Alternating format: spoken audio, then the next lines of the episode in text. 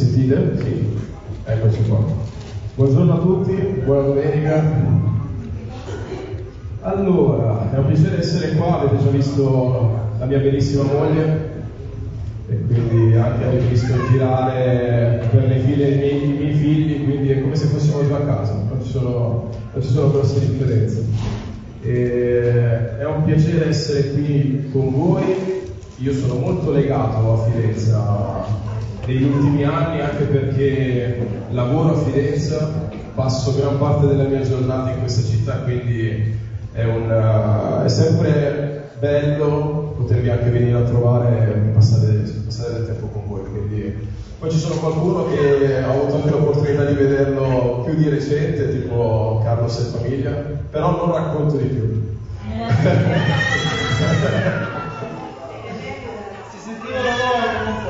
Ah? Si sentiva l'odore. Ah, eh. Diciamo che Carlos ha fatto il controllo qualità ieri sera, vi dico solo questo. Però era tutto buono. È vero. allora, prima di... anzi, per incominciare vi chiedo di aprire le vostre Bibbie, tirare fuori i vostri cellulari se, se non avete una Bibbia su carta e cercare Romani 16. Io solitamente quando, quando, mi invitano a condividere la parola in una comunità, solitamente a chi mi invita eh, chiedo sempre, secondo te di che cosa ha bisogno la comunità di, di, sentire? Perché, non so, io conosco bene quello che sono le dinamiche di Parma, conosco bene quelle che possono essere le esigenze di Parma, ma disconosco o comunque non sono così al corrente di quello che possono essere le necessità di Firenze. Quindi quando Sandra mi fa fa, ti farebbe piacere venire a condividere a Firenze? Io sì, subito. E poi ti faccio, ma secondo te Firenze che cosa ha bisogno di sentirsi, di sentirsi dire? E Sandra mi ha tirato fuori due temi abbastanza semplici, servizio e unità. E subito dopo ho pensato, forse è meglio quelli di non ci vado. no, scherzi a parte, allora ho pensato, che cosa posso raccontare a Firenze? Che cosa il Signore vuole che Firenze ascolti su questo, su questo tema? Sappiamo che la Bibbia parla tantissimo di servizio, sappiamo benissimo che la Bibbia esorta eh, all'unità, però non volevo essere molto, sapete, molto teologico, molto, ah, perché la scrittura dice che devi fare così. Ho pensato a Romani 16, in realtà stavo in quel periodo quando Sandra mi ha, mi ha scritto di venire qua a Firenze, stavo ascoltando uno studio su Romani 16, o meglio, su tutto il libro di Romani, ma in quel momento stavo tra la fine del 15 e stavo per entrare nel 16. E il capitolo 16 è un capitolo bellissimo, perché Paolo non fa anche la gran teologia nel capitolo 16, ma saluta, saluta un sacco di persone sono circa 27 persone che Paolo eh, diciamo, elenca nel capitolo e non elenca a caso, elenca delle persone che hanno fatto qualcosa, che stanno facendo qualcosa, che sono diciamo con le mani in pasta per il regno di Dio. E quindi ho detto qual è il miglior modo di parlare del servizio se non attraverso persone che stanno servendo? E queste persone sono le persone che stavano servendo a Roma in quel momento, perché Paolo manda questa lettera, questa carta alla, alla Chiesa di Roma. E quindi diciamo dopo un sacco di capitoli di teologia Paolo conclude dicendo vi voglio salutare quindi fa un elenco di persone che erano, che erano lì a Roma. Io non so quanti di voi hanno già letto la lettera ai Romani, se non, se non l'avete ancora fatto, fatelo, perché è una lettera strepitosa ed è una lettera che, se volessimo dare un po' di contesto, giusto per capire di che cosa stiamo parlando, Paolo sta fisicamente viaggiando da Corinto per andare a Gerusalemme. Quindi se noi prendessimo il nostro libro di Atti e andassimo a cercare in Atti dove si trova Paolo in questo momento, è la fine del terzo viaggio missionario. Paolo sta partendo da Corinto per tornare a Gerusalemme con un'offerta per i poveri della, della chiesa di Gerusalemme e mentre è in viaggio, Paolo scrive una lettera a Roma, ai fratelli che si trovavano a Roma, una chiesa che Paolo non ha fondato. Paolo conosceva delle persone a Roma, ma non ha creato lui la chiesa di Roma. Con un proposito, lui dice, io mi presento, ciao sono Paolo, in questo caso per chi non mi conosce ciao sono Dario, vengo da Parma, E quindi se a Firenze non ci fosse nessuno che mi conoscesse, se non poche persone, all'epoca di Paolo, oggi magari manderei un messaggio su Facebook, su Instagram per dire ciao ragazzi io sono da Parma, vorrei venire a Firenze. All'epoca non c'era, quindi Paolo scrive, fa scrivere una lettera, dice sono Paolo, l'Apostolo dei Gentili, vi scrivo perché non voglio fermarmi a Roma.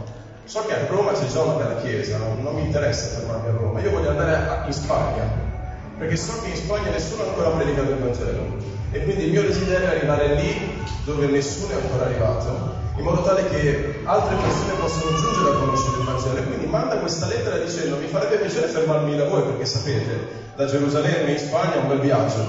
E quindi mi vorrei fermare da voi a Roma, stare con voi un po' di tempo e poi da Roma ripartire per la Spagna.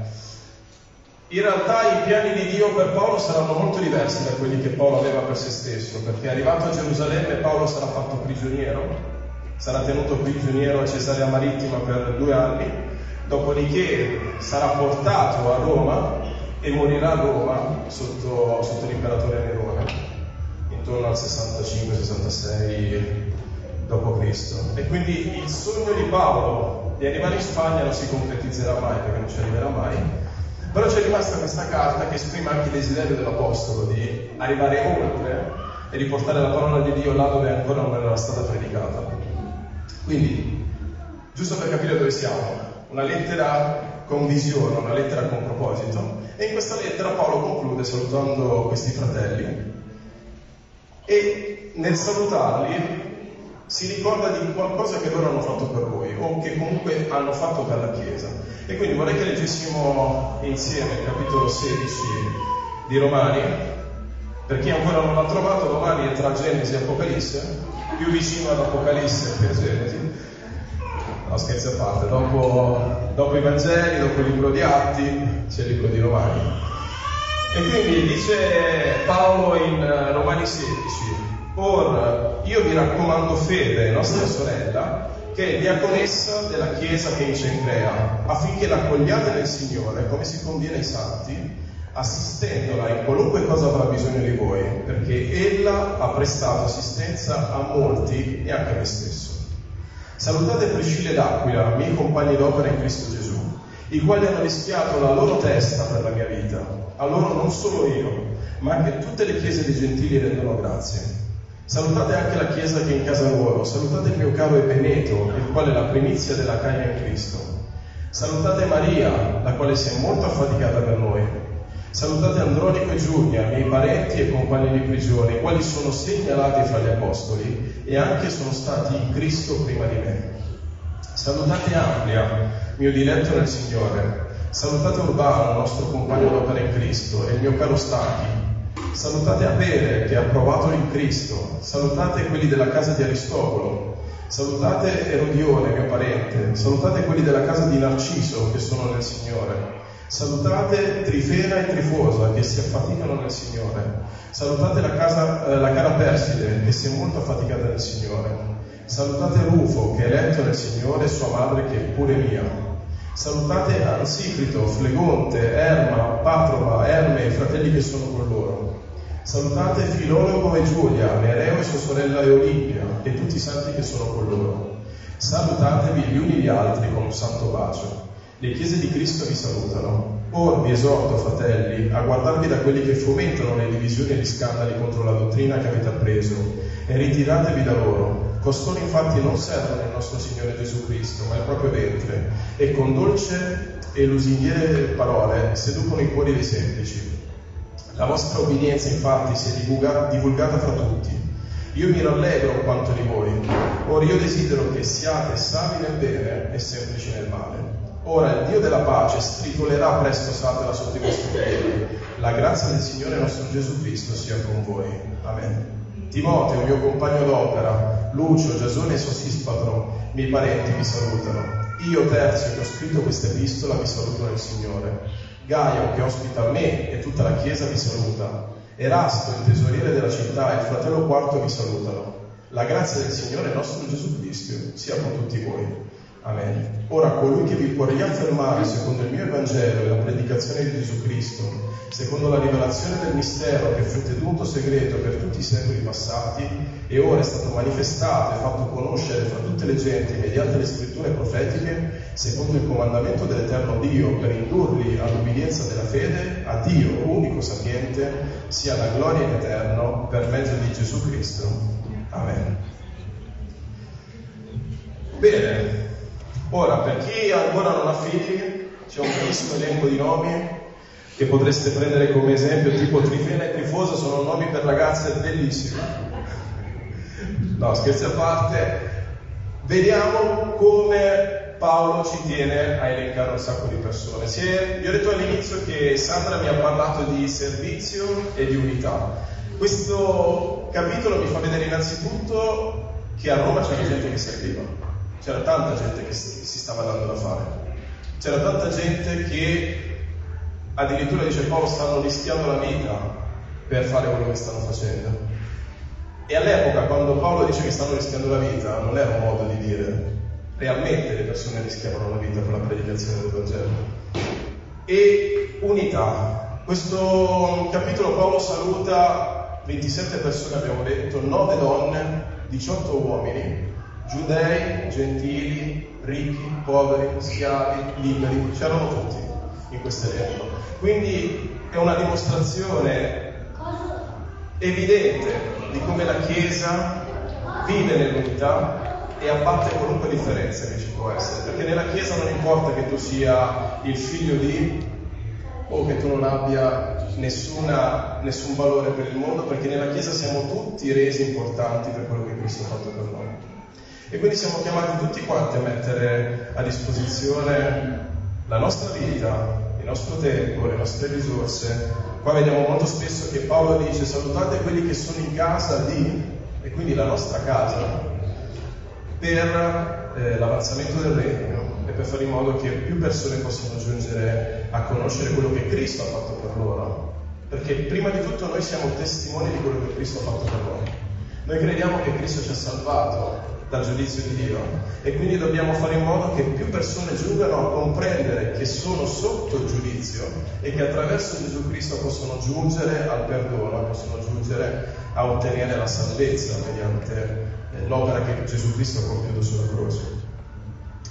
Ora, molto spesso, non so se l'avete sentito, però le persone, soprattutto alcuni studiosi, accusano Paolo di essere misogeno. Cosa significa? Di odiare le donne o comunque di non avere molta considerazione per le donne. Ed è incredibile che questa lettera di raccomandazioni inizia con Paolo che raccomanda una donna, Fede, che stava viaggiando da Cencrea, cioè Corinto, Grecia, a Roma, con la lettera ai Romani sotto il mantello e Paolo affida la più importante lettera del Nuovo Testamento, perché se noi guardiamo tutte le lettere di Paolo sono tutte fantastiche, tutte bellissime, ma la lettera dottrinale più importante di Paolo è la lettera ai Romani ed è stata affidata ad una donna nel viaggio da Cencrea a Roma. Quindi la prima cosa che possiamo sfatare su Paolo è che non era misogino, Paolo aveva una grande considerazione per le donne, stima la donna come una figura chiave del servizio all'interno della Chiesa. È chiaro che Paolo parla in altri contesti di ordine, parla di l'uomo deve fare questo, la donna deve fare quest'altro, ma Paolo aveva una grandissima stima e considerazione per le donne e dice, inizia, ora vi raccomando Fede, nostra sorella, che è diaconessa della Chiesa che è in Cencrea. Quindi noi la prima cosa che sappiamo di questa fede, di questa donna, è che lei serviva, era diaconessa, quindi era una donna al servizio della Chiesa di Cencrea e, ehm, e quindi era una persona che attivamente serviva il Signore, lì dove il Signore l'aveva chiamata. Ora noi dobbiamo fare un attimino mente locale, cioè dobbiamo metterci nella prospettiva di Paolo, uomo del primo secolo d.C., che scrive alla Chiesa. La Chiesa di Paolo non è la Chiesa nostra di oggi, non c'era un locale affittato dove tutti si riunivano e stavano insieme come facciamo noi oggi. E quando Paolo scrive a Roma, non scrive alla Basilica di San Pietro a Roma, dove, oppure a San Giovanni Laterano o tutte le chiese che vi possono venire in mente di Roma, Paolo scrive ad una comunità di persone che si riunivano nelle case a Roma e quindi ci saranno stati diversi pastori, diversi diaconi, diverse persone che lavoravano e che nelle loro case celebravano la Santa Cena, studiavano la parola di Dio, passavano del tempo insieme e cercavano di crescere sempre di più nel Signore. E quindi Paolo raccomanda fede dicendo guardate che la persona che sta arrivando da voi non è una donna innanzitutto è una donna che già adesso sta facendo qualcosa per Cristo, perché è diaconessa, serve attivamente nella chiesa di Cencrea. E dice eh, affinché, versetto 2, l'accogliate nel Signore come si conviene ai santi, assistendola in qualunque cosa avrà bisogno di voi. Perché? Perché Paolo dice fate per questa donna tutto il possibile, perché fondamentalmente in sintesi le parole di Paolo sono queste. Vi arriverà la sorella fede e fate per lei tutto il possibile. Perché? Perché lei ha prestato assistenza a molti e anche a me stesso. Secondo voi perché Paolo ha bisogno di raccomandare una persona che sta viaggiando da Cencrea a Roma? Innanzitutto all'epoca non esisteva Facebook, non esisteva Instagram, non esisteva LinkedIn, quindi nessuno poteva andare a vedere il curriculum di Febe per vedere se effettivamente la sorella Febe era diaconessa, serviva, da quanti anni si era battezzata, da quanti anni. Non c'erano queste informazioni e soprattutto perché già nel, nell'epoca in cui Paolo scrive c'erano falsi credenti che viaggiavano di città in città sfruttando l'ospitalità dei fratelli per dire ah guarda vado a Roma, so che c'è la chiesa a casa di Aristotelo, dico che vengo da Gerusalemme, mi piazzo a casa sua, sto lì un anno e faccio quello che non voglio. Paolo vuole evitare che si pensi qualcosa di sbagliato su, su Fede e dice io vi raccomando questa sorella che è una grandissima benedizione per la chiesa di Centrea e ve la raccomando come di accoglierla come si accolgono i santi perché lei già Cencrea ha fatto delle cose straordinarie per la chiesa. Ha assistito molti. La parola greca che viene tradotta con assistito cioè quello che noi troviamo scritto nelle nostre traduzioni è patrone, patronein, da qui in italiano patronato, quindi patrocinio. Quando noi intendiamo che il comune sta patrocinando un'attività, significa che il comune sta prendendo dei soldi e li sta destinando per fare qualcosa. Gloria a Dio se il comune di Firenze patrocina la, chiesa di, di Firenze Sita in questo luogo, perché vorrebbe dire che ci sgravelle di tante spese che dobbiamo affrontare. E quindi la sorella Fede perché era importante? Perché andava sostenuta e perché andava accolta come si conviene? Perché era una persona che aveva messo innanzitutto a disposizione le sue risorse per la Chiesa.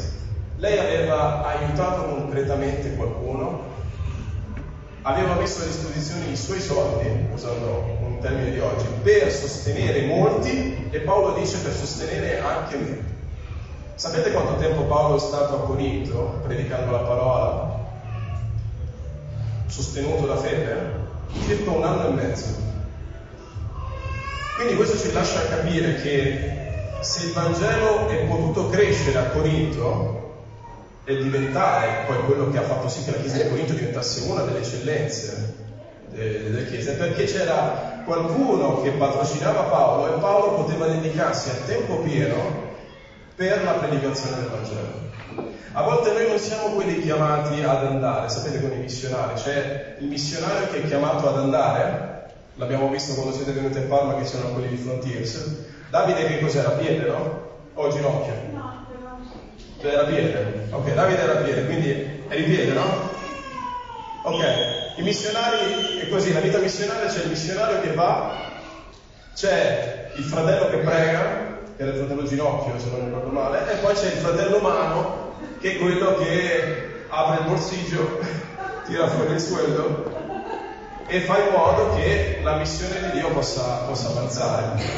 La sorella Fede era la sorella che sicuramente pregava, ma era la sorella che ha fatto sì che Paolo potesse dedicarsi al 100% al Vangelo. A cosa ci sta chiamando oggi il Signore? Io non lo so, però se iniziamo a guardare gli esempi che ci dà la scrittura, un primo esempio che noi troviamo è quello di metterci a disposizione per Dio, sicuramente da un punto di vista anche economico. Molto spesso ci convertiamo per intero non so se avete presente la leggenda di, di Achille. Achille era debole sul tallone per un motivo, perché dice là il mito che quando lo hanno immerso in questa fonte per renderlo invincibile, la, la dea lo ha preso per il tallone, quindi la mano copriva il tallone, lo ha immerso, cioè del tipo lo ha lavato, l'ha tirato fuori, era invincibile dappertutto, tranne la caviglia, perché la caviglia era dove c'era la mano che non teneva. Il cristiano molte volte si converte, si butta nella piscina battesimale con portafoglio fuori e rimane così. In realtà il Signore ci chiama a dare tutto a Lui. E fede è l'esempio di una donna che aveva dato tutto per, per, per il Signore. E quindi Paolo dice accoglietela come si conviene che si accolgano i santi. E poi continua dicendo al versetto 3, salutate Priscilla ed Aquila, miei compagni d'opera in Cristo Gesù i quali hanno rischiato la loro testa per la mia vita, a loro non solo io, ma anche tutte le chiese dei gentili rendono grazie. Ora, se c'è una coppia nel Nuovo Testamento che ha fatto la differenza in tante situazioni, sono Priscilla e Aquila.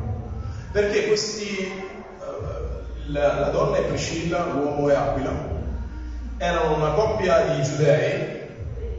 Eh, la scrittura ci dice anche che cosa facevano, loro tessevano le tele, da, facevano, lavoravano le tele, erano dei mercanti, inizialmente erano a Roma, poi eh, furono cacciati da Roma, da Claudio, perché ci fu una, eh, diciamo, venne a mancare il cibo in tutto l'impero, quindi Claudio per dire vabbè mandiamo fuori quelli che non servono e quindi espulse tutti, genti, tutti gli ebrei.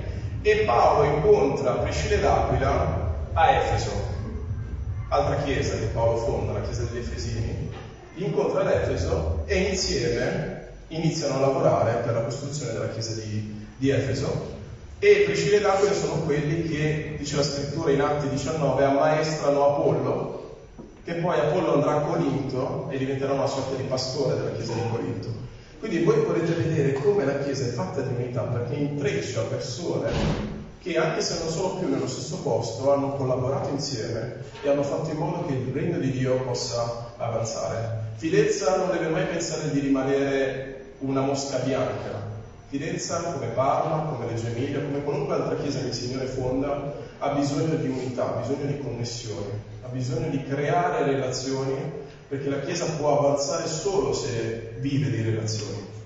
La Chiesa che vive per se stessa è una Chiesa che tenderà probabilmente a morire nel corso del tempo. Noi siamo invece chiamati a avere rapporti con i nostri fratelli, con i fratelli con cui possiamo sicuramente fare in modo che il Vangelo diventi la forza motrice una città. La Chiesa deve essere quella luce che può fare in modo che situazioni cambino, la, la, nostra società si trasformi e possa diventare un, un mondo più simile a come il Signore, il Signore vuole. E Paolo cosa dice di Priscilla ed Aquila? Miei compagni d'opera, perché Paolo si ricorda quanto hanno lavorato con lui Priscilla ed Aquila, e poi dice i quali hanno rischiato la loro testa per la mia vita, a loro non solo io, ma anche tutte le chiese dei gentili rendono grazie.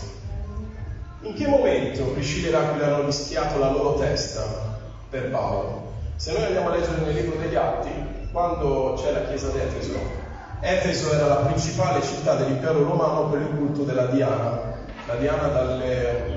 Eh, non so come dirlo in un modo che non sembri un po' blasfemo in una chiesa, dalle cento mammelle, comunque c'è una statua di Diana che è piena di, di tettarelle ed era eh, veneratissima a Efeso.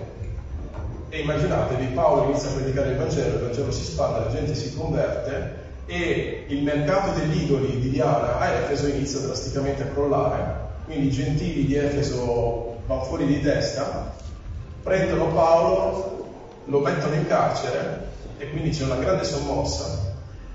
E quindi in questo momento Priscilla ed Aquila probabilmente hanno fatto qualcosa per salvare la vita a Paolo, per fare in modo che Paolo ne uscisse indenne da questa situazione.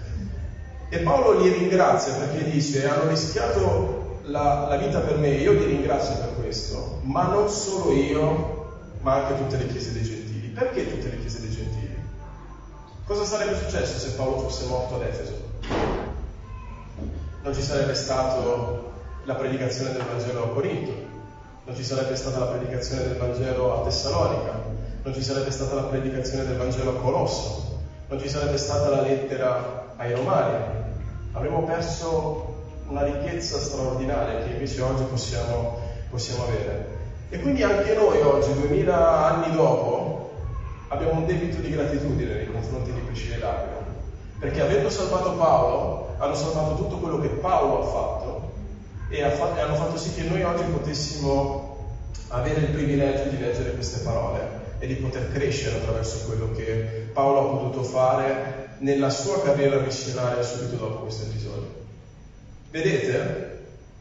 Un piccolo gesto in un preciso momento può avere una ripercussione gigantesca nel futuro.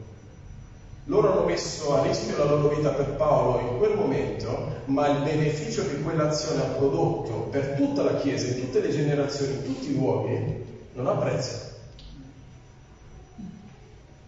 Quello che tu puoi fare per la Chiesa, quello che tu puoi mettere a disposizione per la Chiesa, potrebbe sembrarti insignificante sul, sul momento, ma tu non sai quello che può generare nel lungo periodo, non sai quello che può creare nel lungo periodo. Tu potresti investire su un ragazzo, il nostro Davide di prima per dire, potresti dire io investo su Davide che è un cuore missionario per andare in un posto dove il Vangelo non è ancora stato predicato e dici, ma che sarà mai dargli, non so, 10 euro al mese, faccio un esempio? Che sarà mai comprargli l'attrezzatura per partire? Che sarà mai comprargli la valigia, mandargli dei vestiti, eh, chiamarlo, pagargli la ricarica del telefono? To. Che sarà mai? Ma questo, che sarà mai? Cosa può produrre nel regno? Cosa può creare nel regno di Dio? Dove può fare, dove può fa, cosa può fare che il regno avanzi in una maniera straordinaria? Pensiamo, cerchiamo di avere una visione più in grande di quella che a volte abbiamo sul, sul piccolo. A volte ci limitiamo a dire ma chi sarà mai? Cioè, come se avesse bisogno di me, Davidiglio. Ma quello che io posso fare per Davide, dopo chissà Davide cosa può fare per un'altra persona, chissà poi quell'altra persona cosa può fare ancora e ancora e ancora. Quindi ringraziamo Priscilla ed Aquila per quello che loro hanno fatto per Paolo. Perché se noi oggi, ripeto, possiamo essere qui a leggere queste bellissime parole perché queste due persone hanno messo a disposizione tutto. E cosa, cosa dice ancora Paolo? Versetto 5. Salutate anche la Chiesa che è in casa loro. Salutate anche la, la Chiesa che è in casa loro.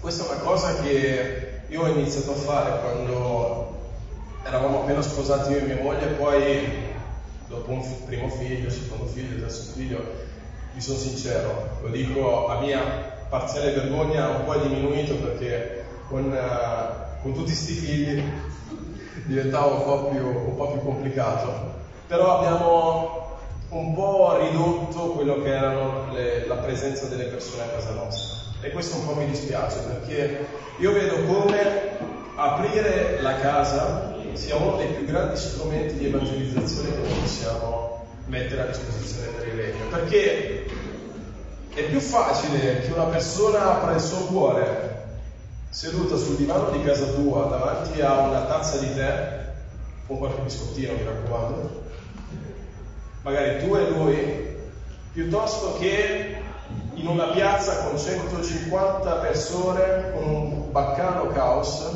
dove tu fai fatica a sentire lui e lui fa fatica a sentire te. La casa crea un ambiente intimo, crea un ambiente di, di fiducia, crea un ambiente di conforto.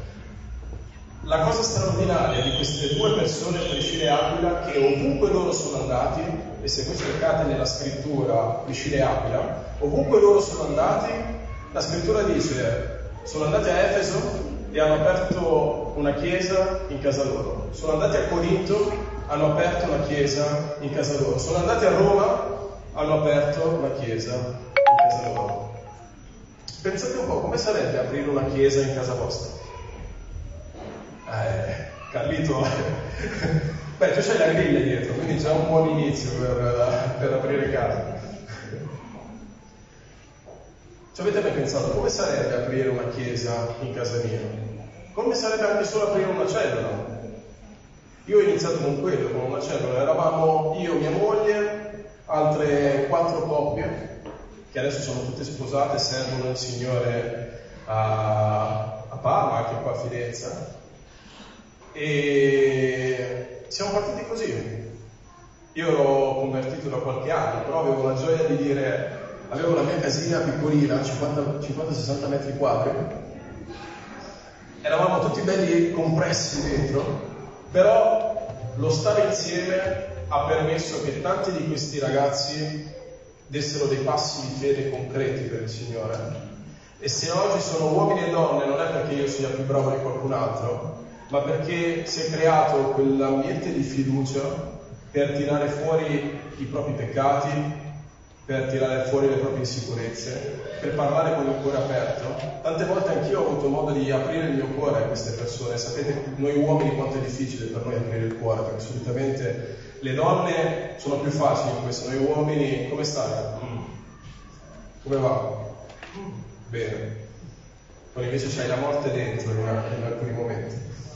E a me la cellula ha aiutato anche in quello, nel creare un circolo di amicizie di persone con cui io posso aprire il mio cuore senza avere la paura di essere giudicato, senza avere la paura di essere, diciamo, messo all'angolo perché ho fatto o pensato qualcosa. E anzi, molto spesso queste persone mi hanno dato dei consigli per crescere nella mia vita. Quindi un altro incoraggiamento che vi voglio dare attraverso la lettera ai Romani, aprite le vostre case non abbiate vergogna di aprire la vostra casa, non dovete aprire la vostra casa a 100 persone, sceglietevi qualche persona che vedete che magari è nuova nella fede, sta appena venendo, magari è la vostra età e quindi ci sono cose in comune che potete condividere con loro. Dai, ti farebbe piacere venire a fare un aperitivo a casa mia?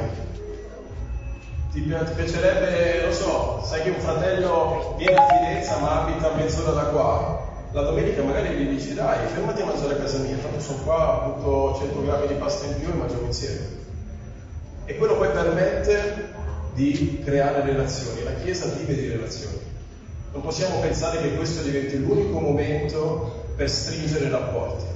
Questo deve essere il momento dell'adorazione a Dio, ma i rapporti vanno, vanno costruiti prima, vanno costruiti durante la settimana, vanno costruiti in altre circostanze e la nostra casa potrebbe diventare il più grande strumento che abbiamo per poter fare in modo che i fratelli conoscano il Signore. E voi siete un esempio di chi ha aperto casa sua, perché quando non avevate un locale, qualcuno ha aperto la sua casa per far sì che vi, tro- vi trovavate.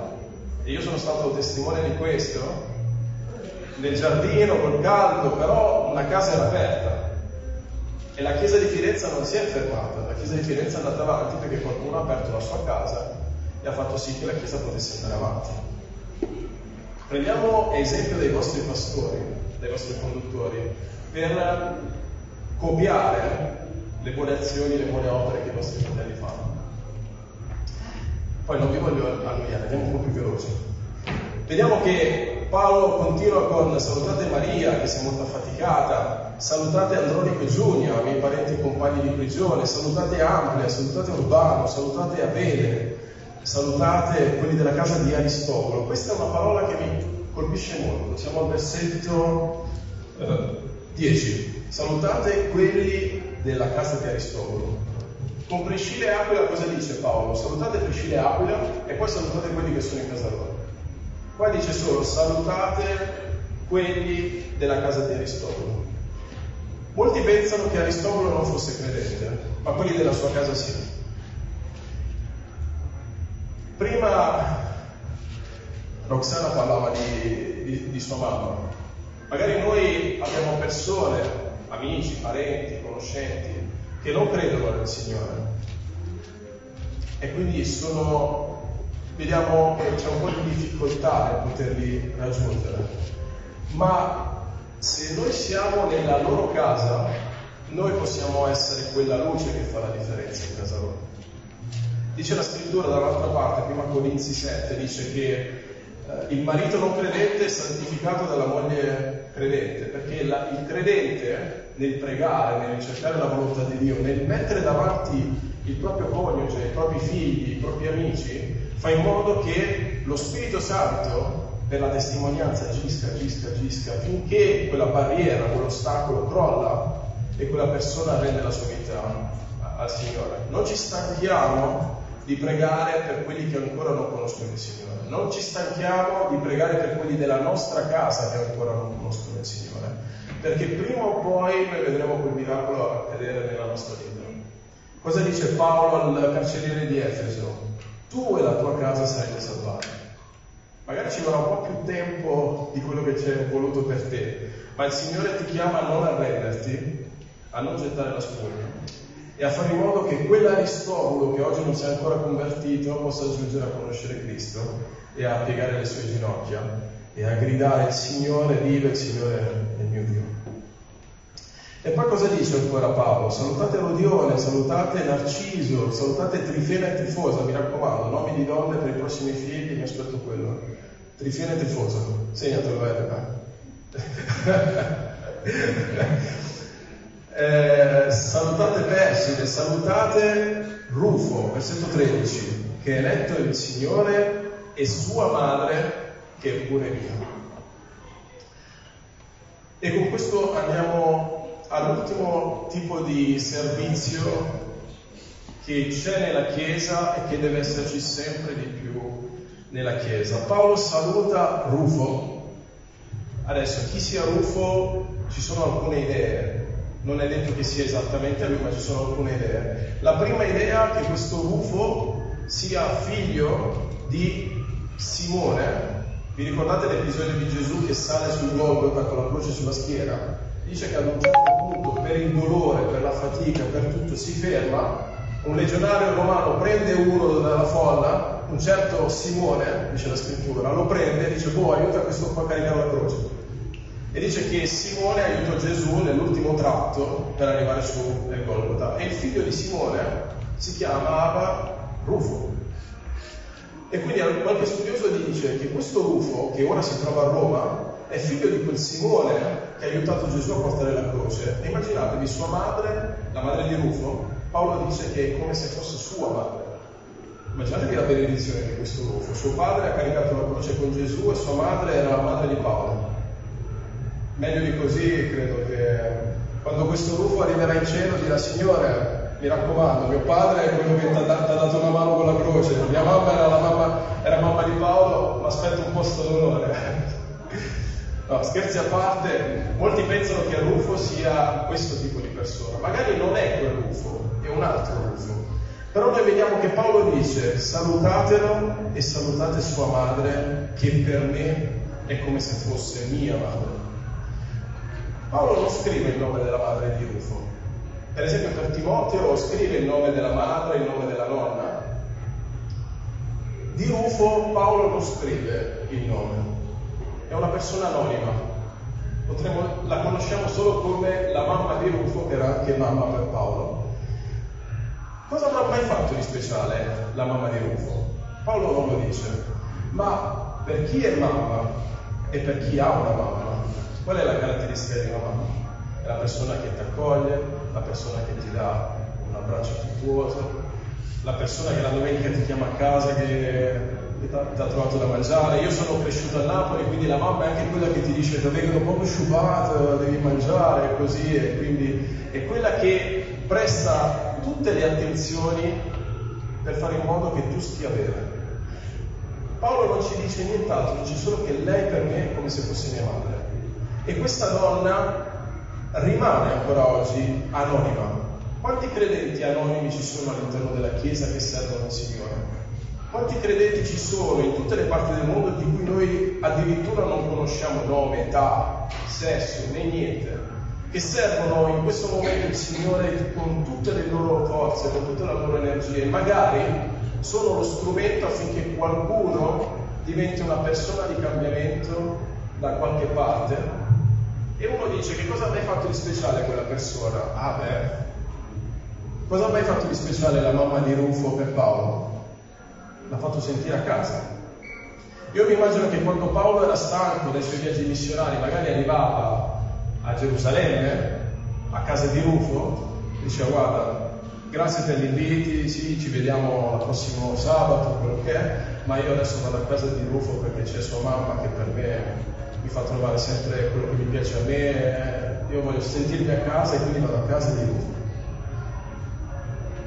Immaginate di essere un servitore così, una persona che fa sentire bene qualcun altro, una persona che è talmente importante perché la mamma ce n'è una sola, eppure Paolo ne aveva due, la sua di mamma naturale e la mamma di Rufo.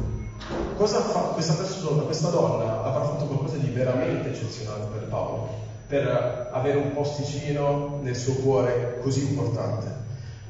Non pensiamo che per essere importanti nella Chiesa tutti devono conoscere il nostro nome o devono sapere che noi stiamo servendo. Ah, io sono il predicatore di Parma che va a predicare a Firenze, poi vado a predicare a Reggio Emilia, quindi mi dovete dare onore perché io sono il predicatore. No.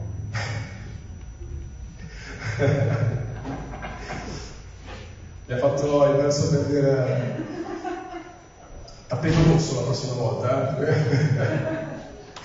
No, non, deve esserci questo. La Chiesa deve essere fatta anche di persone che nessuno saprà mai quello che tu hai fatto, però quando tuo fratello aveva il cuore rotto, tu eri lì a disposizione per dare una spalla, eri lì a disposizione per accoglierlo, eri lì a disposizione per dire conta su di me che io ci sono. E io immagino che la mamma di Rufo sia stato per Paolo quel tipo di persona io sono una persona sempre disponibile per te. Il nostro servizio può essere fatto con eccezionalità anche così, dimostrandoci disponibili al bisogno dell'altro. Oggi noi viviamo in una vita frenetica, viviamo una vita che il tempo sembra sempre che non basti mai e che non ci sia mai tempo per, per nessuno, per nessuna cosa. E non mi tolgo gli occhiali perché sennò non provo più niente. E quindi pensiamo, no, vabbè, ma io non posso fare di più perché non ho tempo. Io ho cercato di ritagliarmi il mio tempo in macchina alle volte. Ci metto 20 minuti a venire a Firenze, 20-25 minuti a tornare a casa. E quindi il mio tempo a volte viene impiegato di viaggio per chiamare qualcuno e dire, ah, ciao, come stai, come va? Ti chiamavo perché mi sei venuto in mente da un po' che non ci vediamo, raccontami un po'. Basta poco, 10 minuti, 20 minuti, alle volte non sai come sta quella persona e proprio magari in quel momento ha bisogno di quella telefonata, di quella parola di conforto, di sapere che c'è qualcuno che sta pensando a lui. Mettiamo a disposizione il nostro tempo, il nostro, mi piace in spagnolo, il nostro carino, affinché le persone si sentano considerate, si sentano amate, si sentano importanti. Quindi, se ne volessimo riepilogare il servizio attraverso le persone di servizio di Romani 16, vediamo che il Signore ci chiama a mettere a disposizione le nostre risorse, mettere a disposizione il nostro tempo, mettere a disposizione la nostra casa, mettere a disposizione noi stessi affinché il Vangelo avanzi e il Vangelo possa veramente essere quella luce che eh, noi vogliamo che sia nella nostra città. E voglio concludere con queste parole. Salutatevi, versetto 16, gli uni gli altri con un santo bacio. Le chiese di Cristo vi salutano. Ora, il santo bacio di Paolo si vede che era una consuetudine nel suo tempo, non è che anche oggi ci dobbiamo salutare con un santo bacio. Anche perché il santo bacio, se lo vogliamo dare, il santo bacio che do a Carlos deve essere uguale identico al santo bacio che do a Simona, non ci devono essere differenze, perché sennò dopo... Eh? Mi raccomando Carlos, mi aspetto un santo bacio. Ma che cosa rappresenta questo santo bacio? Un gesto di affetto. Abbiamo affetto fra di noi. Che le persone sappiano che se vanno alla chiesa di Fidenza possono trovare persone affettuose, persone amorevoli, persone che ti fanno sentire a casa, persone che, wow, sono andato in quella chiesa, non conoscevo nessuno, ma appena sono arrivato mi hanno chiesto come mi chiamo, mi hanno fatto sedere, mi hanno portato l'acqua, mi hanno dato un abbraccio, mi hanno detto dammi il tuo numero di telefono perché voglio sentirti ancora.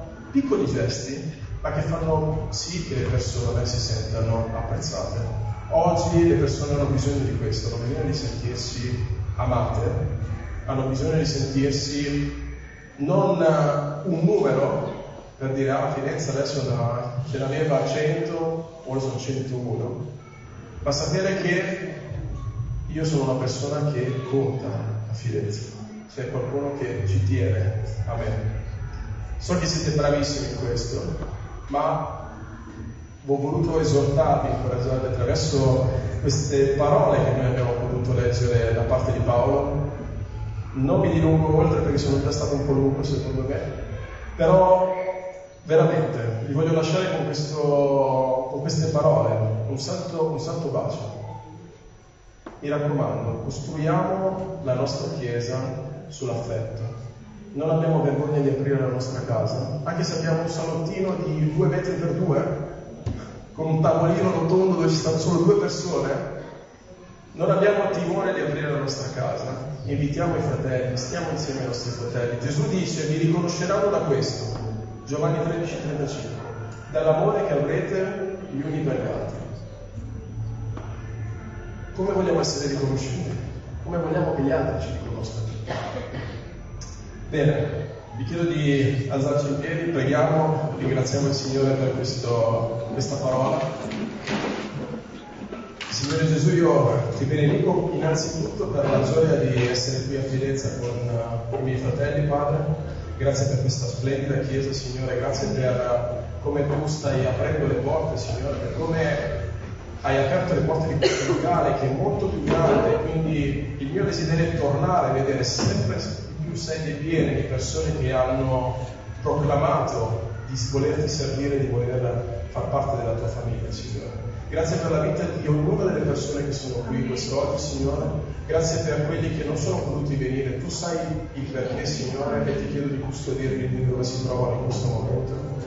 Ma soprattutto, Signore, dacci a tutti quanti noi, a Parma, a Firenze, a Reggio Emilia, un cuore di servizio per metterci a disposizione del Regno e per fare in modo che la tua testimonianza raggiunga tutti i confini della terra, Signore. Grazie, grazie, Signore Gesù, sei buono e come dice il salmista, la tua bontà dura in eterno, Signore.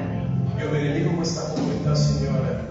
Ti ringrazio per i suoi conduttori, per l'esempio che possono dare alle, alla comunità, Signore, per come hanno aperto la loro casa e hanno fatto sì che questo, questa chiesa non si fermasse, ma anzi rimanesse fedele alla chiamata potesse andare avanti, Signore. Benedicili, Signore Fagli prosperare, Signore, fagli di nulla mancare, perché noi sappiamo che sono aggrappati a te, sono radicati a te, Signore. Grazie per Cristo, per Rosanna, per la loro bellissima famiglia, per tutti gli anziani conduttori di questa chiesa, Signore. Ti benedico e ti ringrazio nel nome di Cristo Gesù.